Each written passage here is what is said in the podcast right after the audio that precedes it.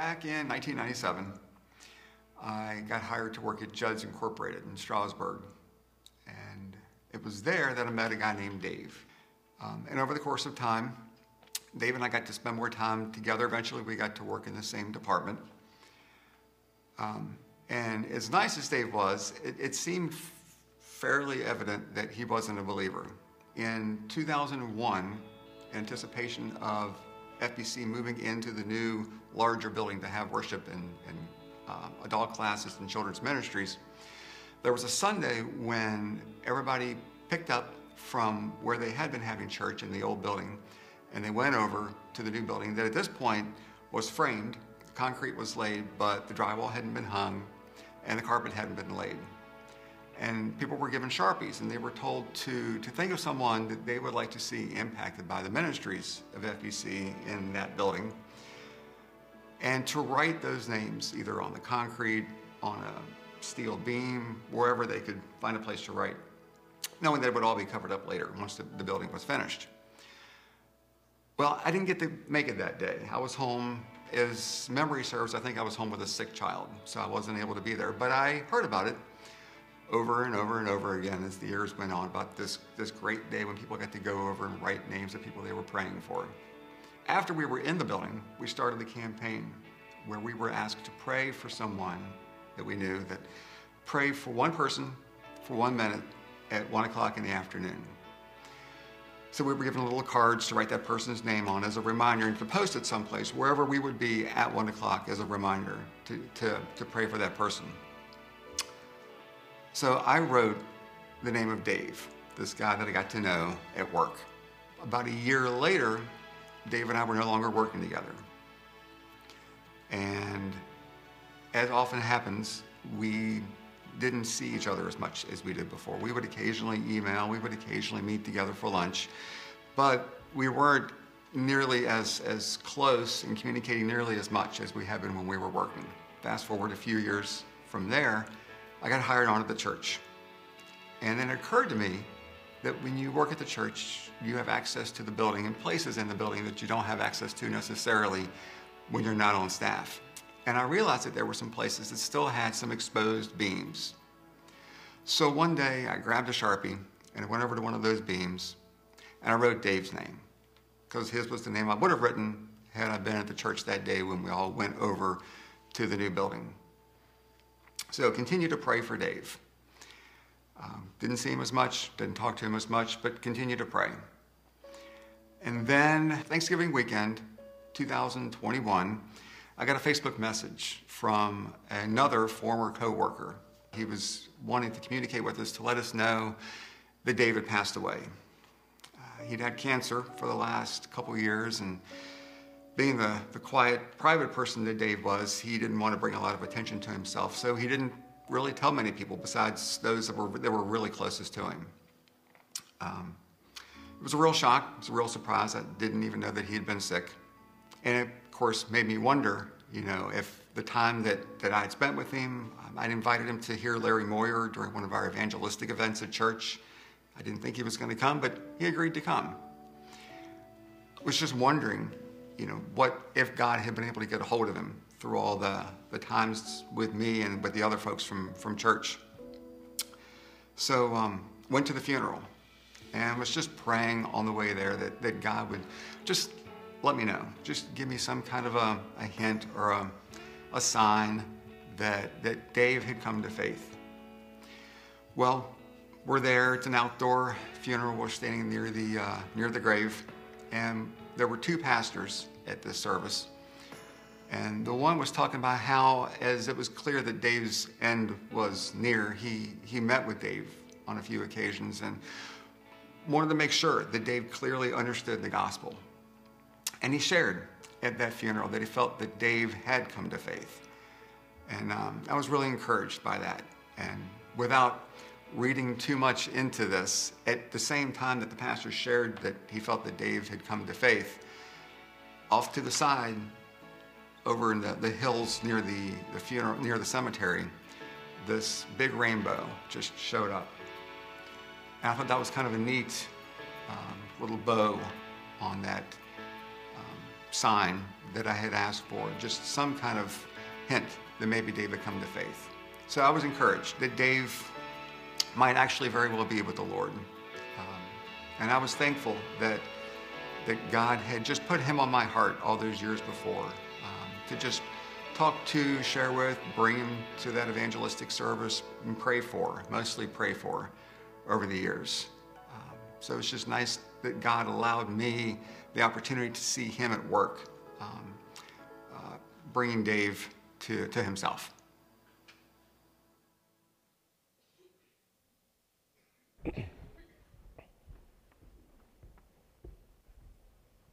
Good morning.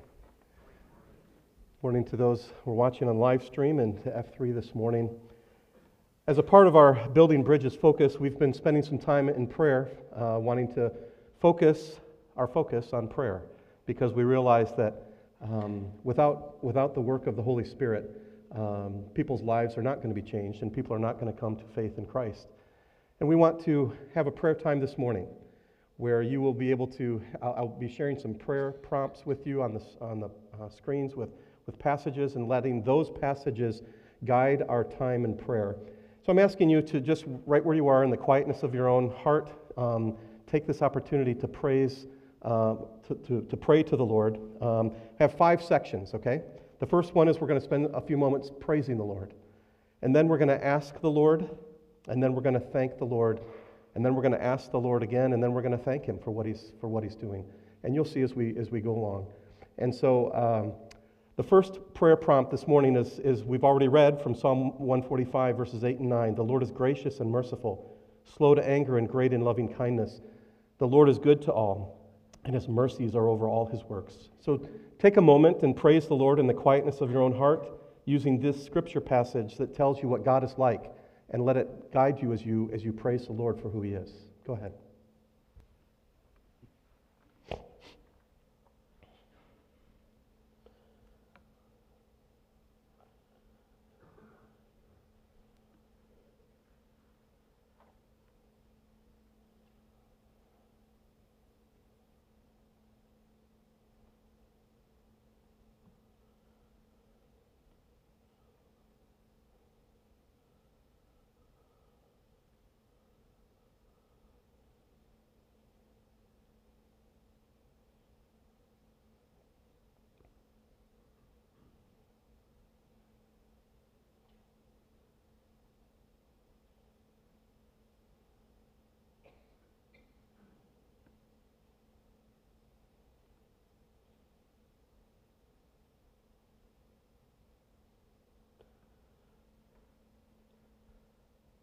Father, thank you so much for the opportunity to approach your throne of grace together as brothers and sisters, together as your children, together as children of the King. We are so thankful for this opportunity. And we want to just acknowledge that you are gracious and that you are merciful. We praise you for being slow to anger and great in loving kindness. We praise you that you are good and that your mercies are over all your works. We give you praise and acknowledge that you are our Father. We love you. Um, Lord, in the quietness of this time, I, I just pray that each one of us would be mindful that we are before you, before your throne. We believe because you tell us that is the truth. So we thank you for this opportunity to pray together, and we ask for your Holy Spirit to work in and through us as we come before you. In Christ's name. So when I ask the Lord, uh, Matthew 4:19, Jesus said to them, Follow me, and I will make you fishers of men. So we want to ask the Lord that He um, would help us, number one, to even want to follow Him, to want uh, to know Him more, and that He would make us into fishers of men and women uh, individually, but then as a body here at Fellowship Bible Church, that we would be um, known as fishers of men and women uh, and so go ahead and take a moment and ask the Lord according to this passage.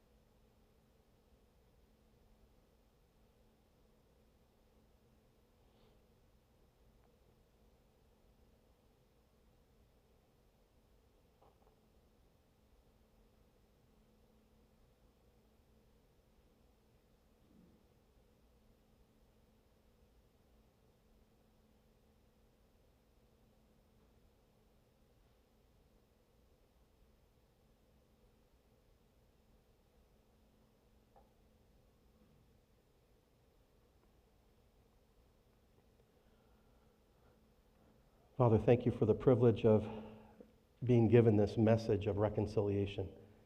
That we who know Jesus have been reconciled to you, Father.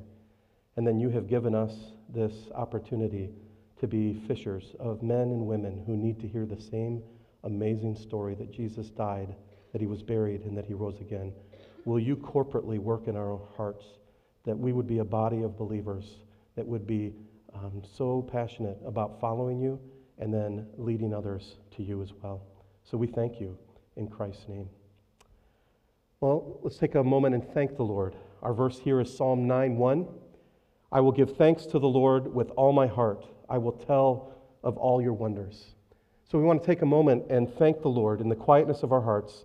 And we can tell that, be thankful that we can tell of the wonders of God, specifically the wonder of the cross and what Jesus Christ has done, who he is, and, and what he's done for us. So take a moment and thank the Lord.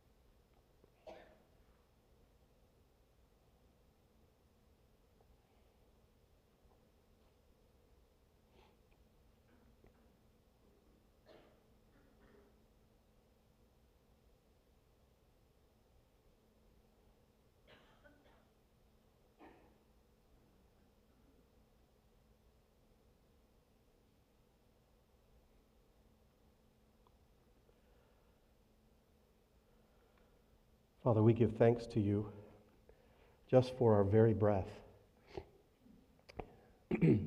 Lord, our heart is beating because of you. We are here. We were able to walk here this, this morning and um, get in our cars and come and, and then walk into the building because of you. Everything that we have, everything that we do, Lord, we are grateful that you give us the strength and the power.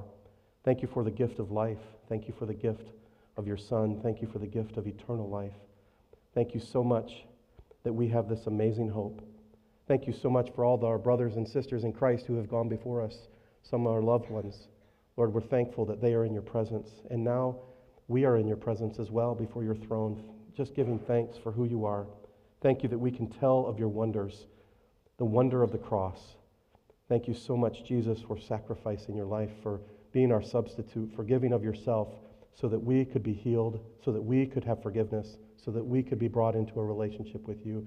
Thank you for these things. We love you and we give you praise in Christ's name. So now we want to ask the Lord. John 11, 25 through 26, Jesus said to her, I am the resurrection and the life. He who believes in me will live even if he dies, and everyone who lives and believes in me will never die. Do you believe this? Yes, we do. We believe it so much that we want to pray for those who we, who we love, who we work, um, who we live with, who we play with. We, we want them to know and we want them to believe that Jesus Christ died and that he rose again for them. And so take a moment using uh, John 11, 25 through 26 as, uh, as let it guide you as you talk to the Lord, asking for the people in your life who you want to see come to Christ.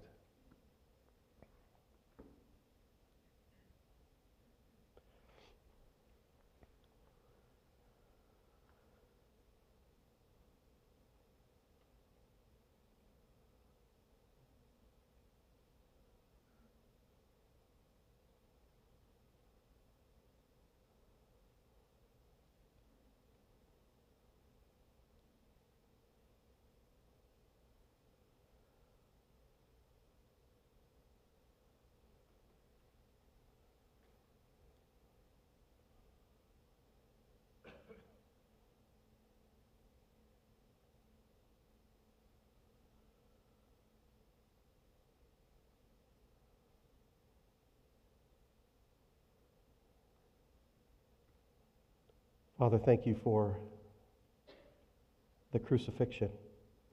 Thank you for the resurrection. Thank you for Jesus.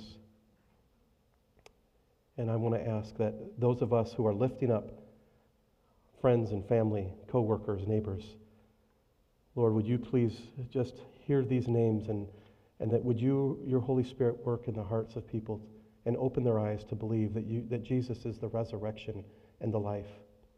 Thank you. We trust you in Christ's name. Finally, we want to thank the Lord using Psalm 95, 1 through 3 as our guide. Oh, come, let us sing for, the, for joy to the Lord. Let us shout joyfully to the rock of our salvation. Let us come before his presence with thanksgiving. And so let's thank the Lord for what he's going to do. We've, we've, we've asked him to work in the hearts of those we love to come to know him. Um, he, he's going to work in his time and in his way. And so let's thank him for who he is and what he's going to do. Go ahead.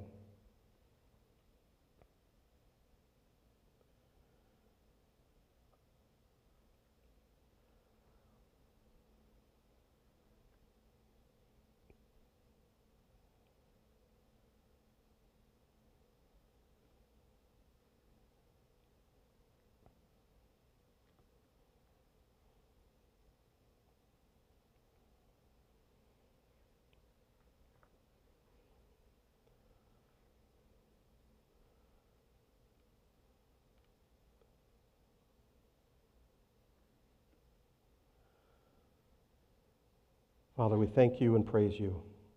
For the Lord is a great God and a great King above all gods. Thank you for this time of prayer. Thank you that we have done it together.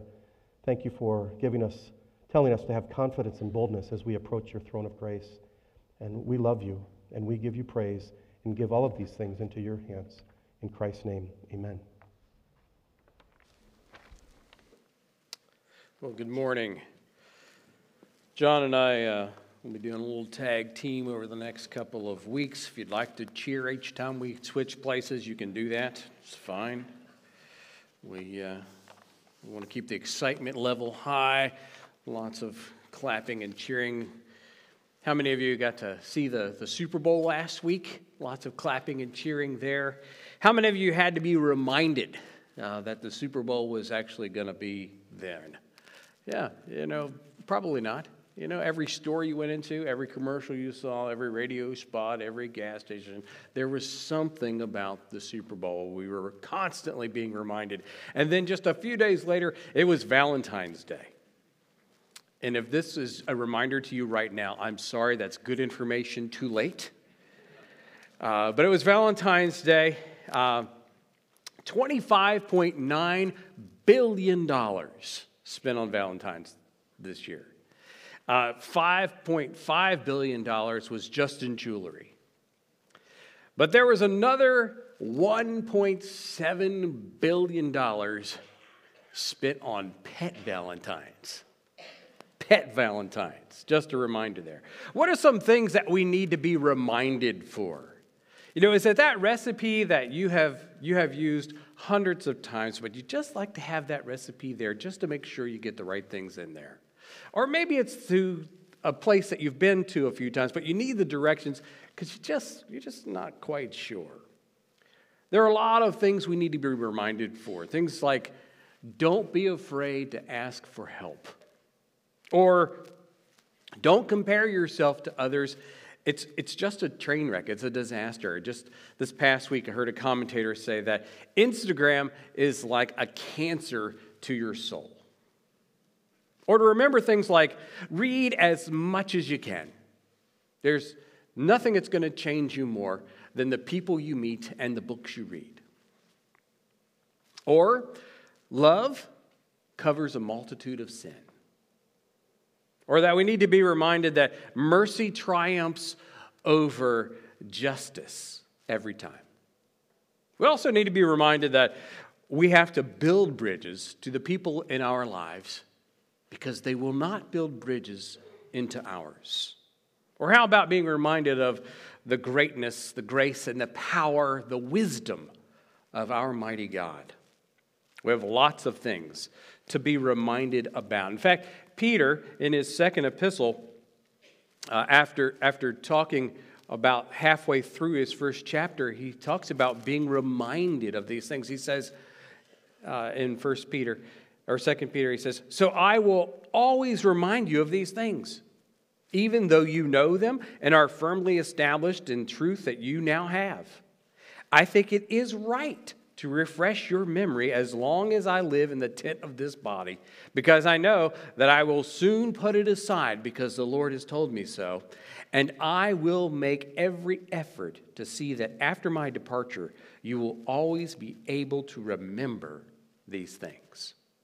We need to be reminded of things. Alistair Begg, he's a pastor at Parkside Church uh, outside of Cleveland. He's fond of the term preaching the gospel to ourselves. Preaching the gospel to ourselves. He goes on to say, we have to constantly remind ourselves of Jesus' work on the cross. Because if we don't, we will quickly revert to the thought that it's faith plus works equals salvation. If we don't remind ourselves of what Jesus did on the cross. Alistair, again, he asks the, the age old question, that gospel question uh, if you were to die tonight and you were to enter heaven, what would you say?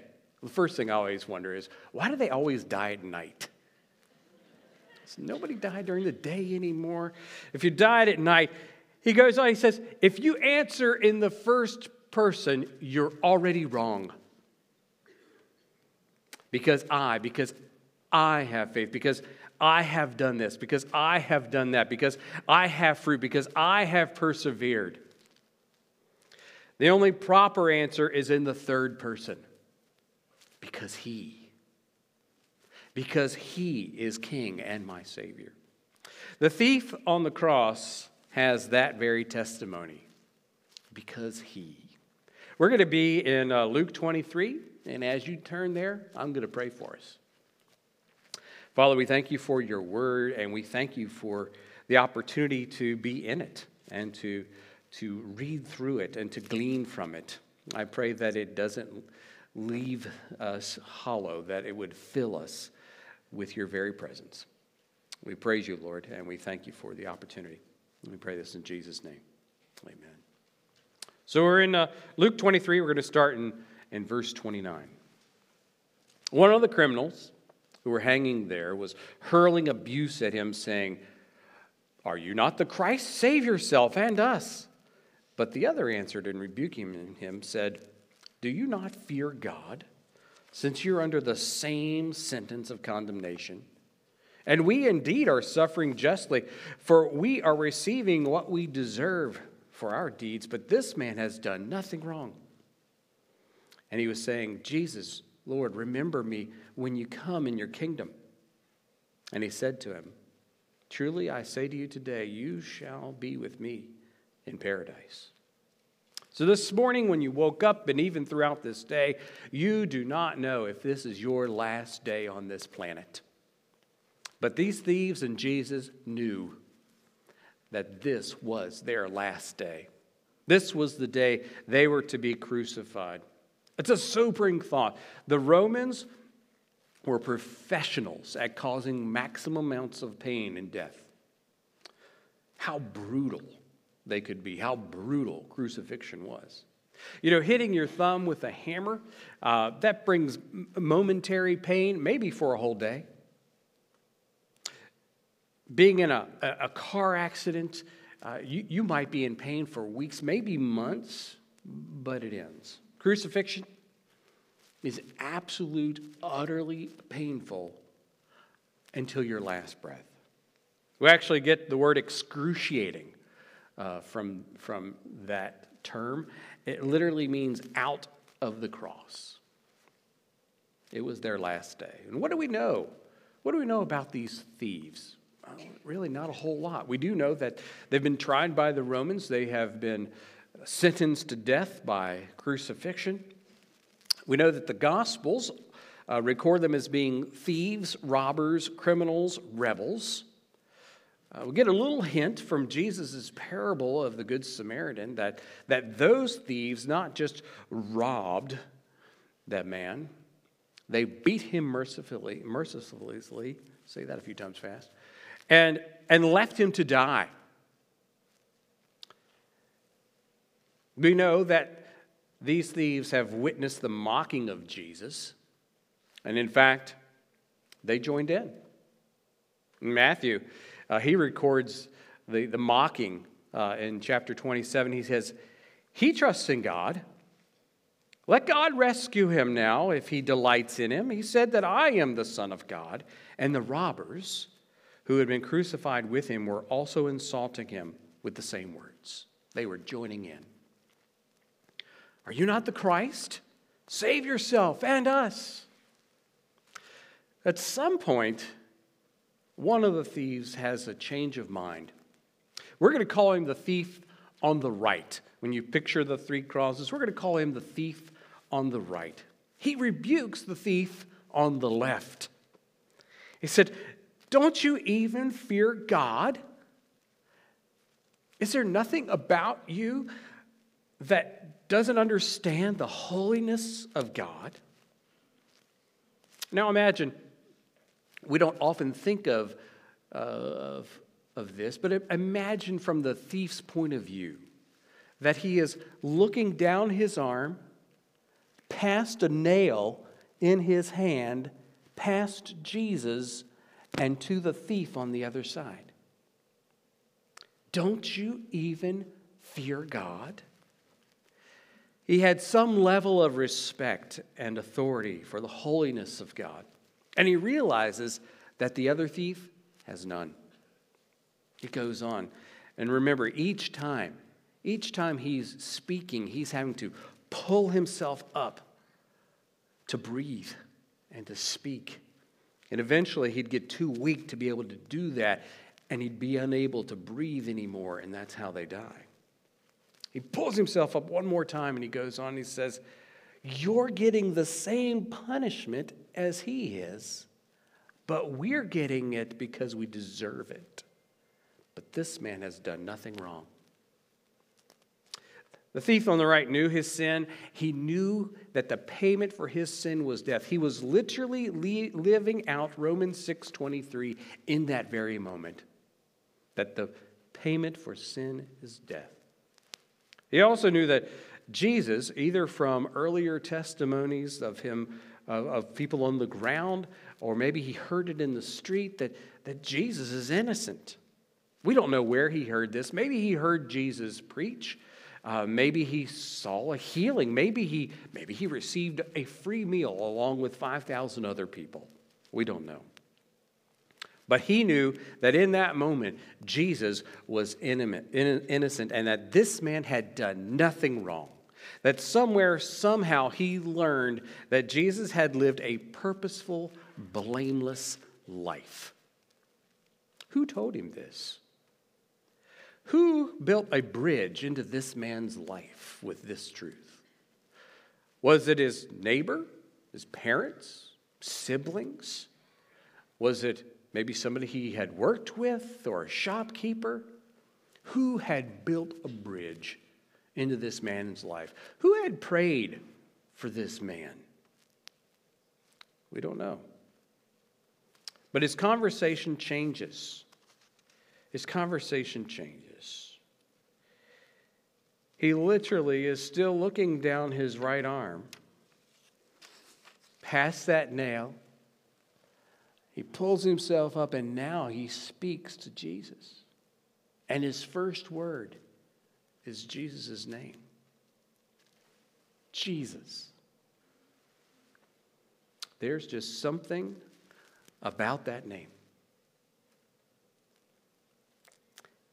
Master, Savior, Jesus, like the freshness after a rain. Let all heaven and earth proclaim that there are kings and kingdoms that will all pass away, but there's something about that name.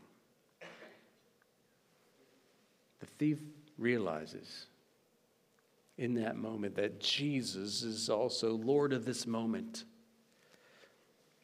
He knows he's sovereign in the situation over all of creation. And then it's his step of faith. He says, Remember me. Remember me when you come into your kingdom.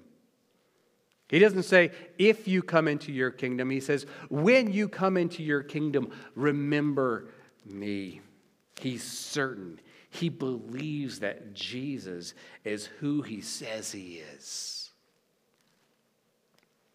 Jesus said he was from heaven, that he and the Father were one, that if you knew him, you knew the Father.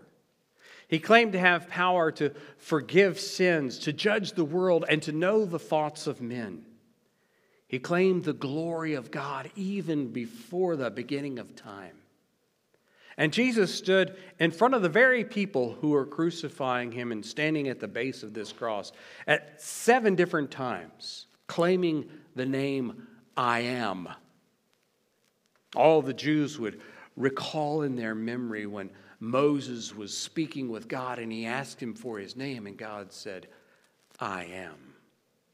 And Jesus says, I am the bread of life, the light of the world, the door, the good shepherd, the true vine. I'm the resurrection and the life. I'm the way, the truth, and the life, and no one gets to the Father but through me. And that's something we all need to be reminded of. The thief recognizes who Jesus was and he believed. Jesus immediately acknowledges his faith and he tells him so. He says, Truly, I say to you today, you shall be with me in paradise. How can this be? It's a mystery. How sharp was this thief's eschatology? How about his theology proper or his soteriology? Had he been baptized? Had he been to church? Sunday school? Did he know the four spiritual laws or the Roman road? How could this be? You see, the key that turns the lock into the door of paradise is faith in Christ. Faith and faith alone. And yes, we all need to be reminded of this. Why? Because that truth is a building block for bridges. Now, moments later, it became noon, the sun went dark for hours, the veil was torn in two. And Jesus breathed out his last and he cries, Father, into your hands I commit my spirit. And at that very moment, he's paying for our sins. And we need to be reminded of that. We need to preach the cross to ourselves every day, not so that we don't forget it, but so that we don't become proud and arrogant. The power of the cross, it's the same power that saved the thief, that saved you, that saved me, that saves the people we're praying for, the people whose names are on these tiles behind me. The people that even today, John mentioned, we're praying for them over and over again. Who are those people? The power of the cross saves them as well.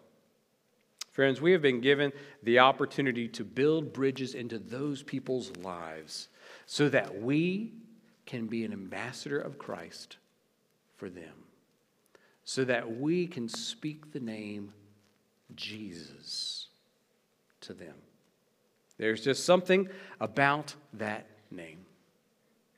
Like the fragrance after the rain, let all heaven and earth proclaim.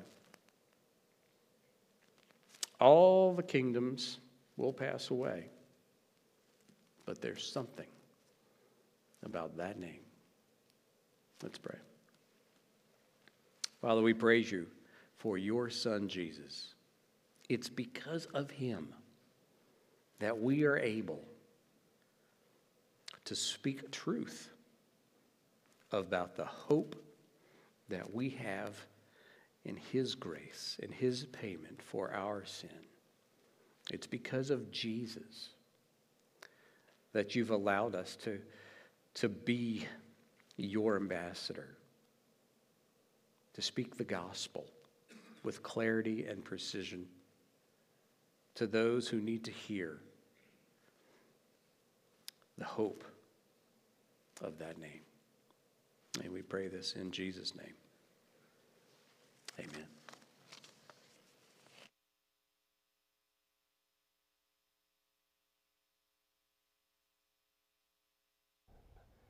How many of you have been to um, the Mackinac Bridge in Michigan? Anybody? Just show, show of hands. A few have been to Paradise, um, Pure, Michigan. Um, we have a picture here of the Mackinac, Big Mac. Uh, it's about five miles long. It connects the upper peninsula to the lower peninsula. So um, on the east side is Lake Huron, and on the west is Lake Michigan. And uh, it is a, it's an impressive bridge. Um, and, uh, you know, as impressive of a structure that it is, um, it pales in comparison to the bridge that two people built in my life and, uh, and got together with me and my older brother and my younger brother back in October of 1976. And uh, they were meeting with us and sharing the gospel with us. And in our sixth meeting, uh, I came to understand as they shared the good news of Jesus Christ, of what we just heard from Scott, that God is holy, um, that I'm a sinner, that Jesus is perfect, and that he's, the, that he's the Messiah, and that Jesus, I believe in you, and He gave me eternal life because people built a bridge into, um, into our family's life and, and shared that amazing good news of Jesus Christ. We um, have been talking about this building bridges and praying for people, and, and so we want to uh, do something now. Uh, not, you know, you're sitting in, in new chairs, and I know they're comfy, um, but in front of you, they, each chair has a pocket, okay? And in that pocket, you're going to find um, a tile like this, and there's also markers in there, okay? And there's one tile for you. Um, if you're sitting in one of the rows that you don't have a chair in front of you, there should be a plastic bin. I'm looking at a few in the front row here, and maybe I'm in the middle there too. Um, and so, what we would like to do is we would like you to write the name of the person that you are praying for. You know, in the video um, of Roger, he had that on his computer screen, the 111, who, who he was praying for one person uh, once a day at 1 o'clock. And, and so uh, this is the, what we're wanting you to do is write a name of, of a person that you are praying for. And uh, what we'd like you to do um, is write that name on that tile. And then there are, at the doors, there are bins. Um, you'll notice um, last night at FSAT, you some people put their tiles in there. We want all of you to, to put your tile in one of those bins. And we're going to create um, an artistic representation of our mission of building bridges to those we love. Um, and so I'm not going to create that, so that's good news, but someone will. And, uh, and it's going to just be a representation of, as, as a family of God, this is a, a corporate mission that we're on. And, and we're doing this individually, but we're also praying for each other. We support one another, um, and, and God has called us to do this together as a church. And so um, just take a moment, please, and fill out, um, the, write a name on that tile, who you're, someone you're praying for. Go ahead.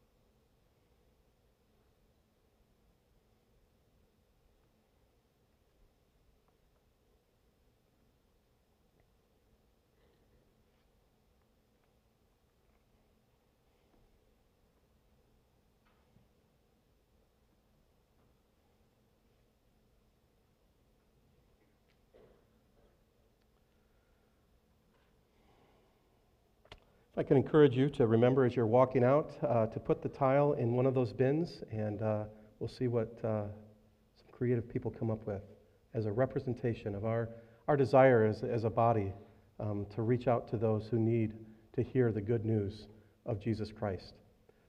Let's pray. Father, I want to thank you for this morning.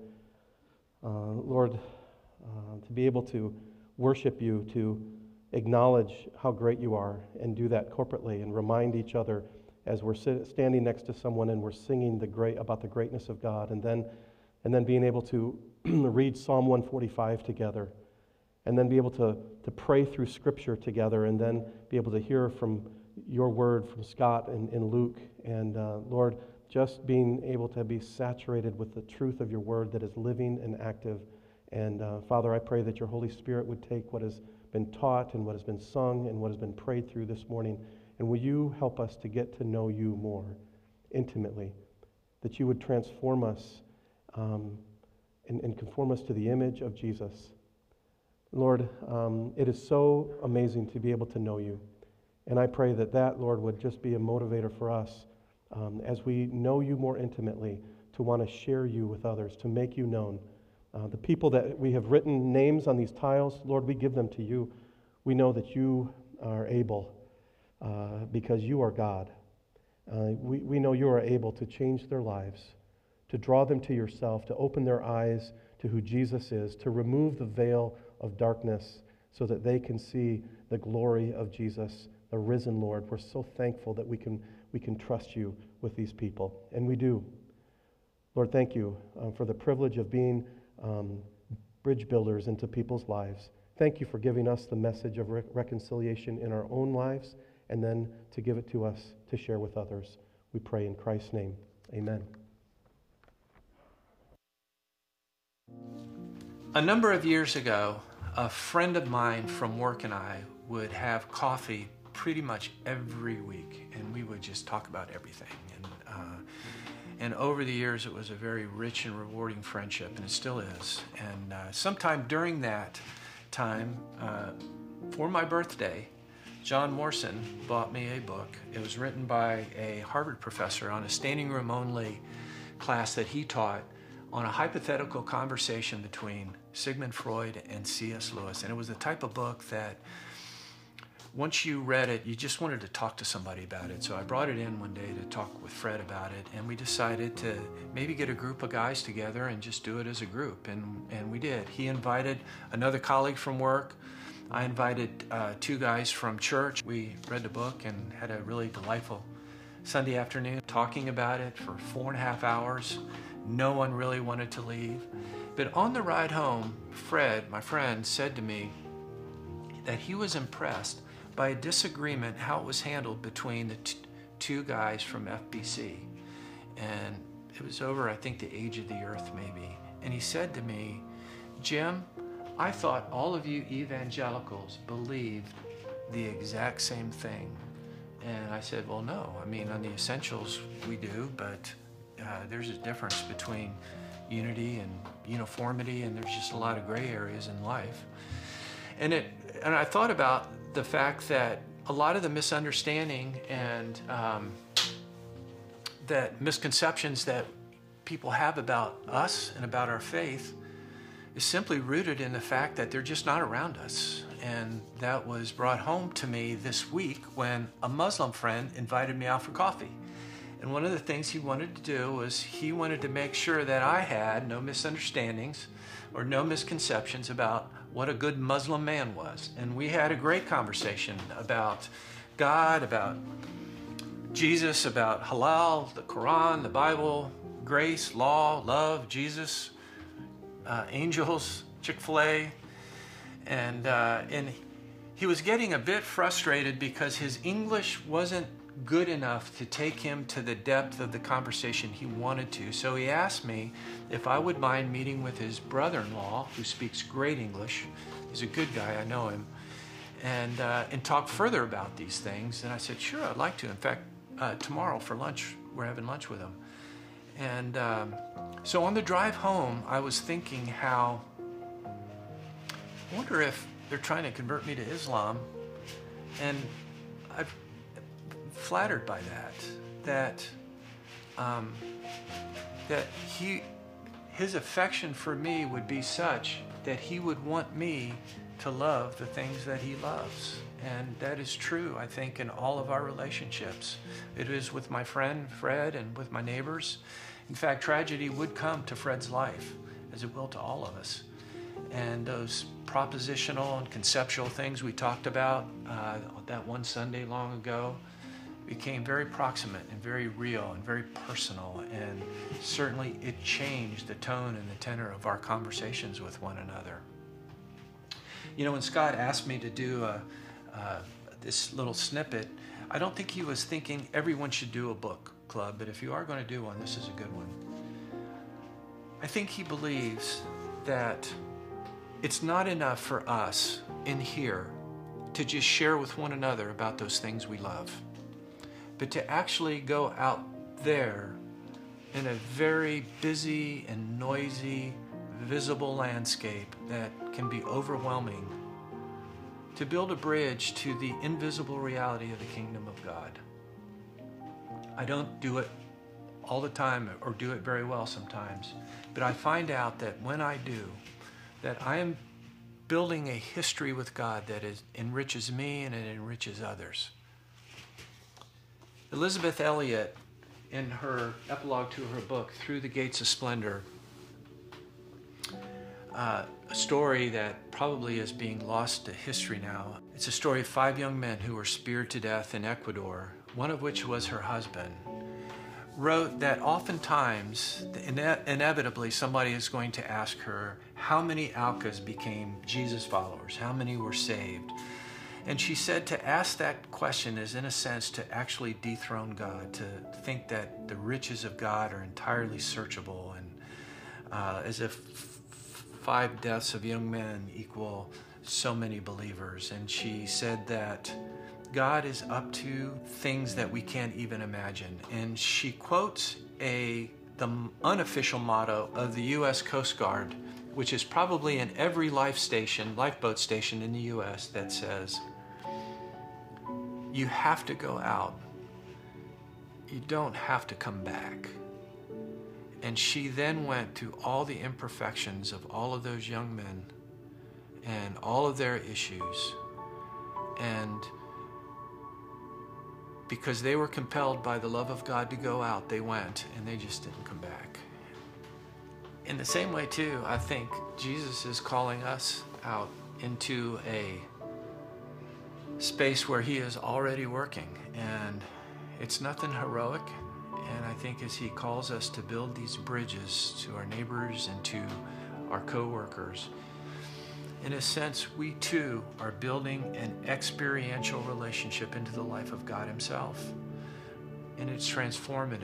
And we gain a knowledge of God that we cannot get simply from reading a book or simply from a Bible study or simply from a sermon. We're gaining a knowledge of God that builds our faith in obedience. And when we do that, we realize that we are not alone and that God is in this thing with us. You know, Joshua, in the first chapter of Joshua, he would say, Be courageous and be strong. Uh, do not be faint hearted, for I am with you. And we are imperfect, but we are yoked to someone who is. And we don't have to do that alone. Father, we want to thank you again for opportunities to come and to worship and to be a part. Uh, but, but each of us are going to leave this building, the safety of this time of worship, and we're going to go back out into the world that you have called us into, that you have sent us into this world for the purpose of being your ambassador. So, my prayer, Father, is that as each one of us interact with those people that we live, work, and play with, that you would give us open doors for the gospel, that you would give us uh, opportunities to, to step into those times uh, with, with boldness. And I pray, Father, for each individual that, that they would allow your spirit to guide them in those times. And I look forward to hearing their stories. Lord, we love you, and we pray this in your precious Son's name, Jesus. Amen. Have a great morning.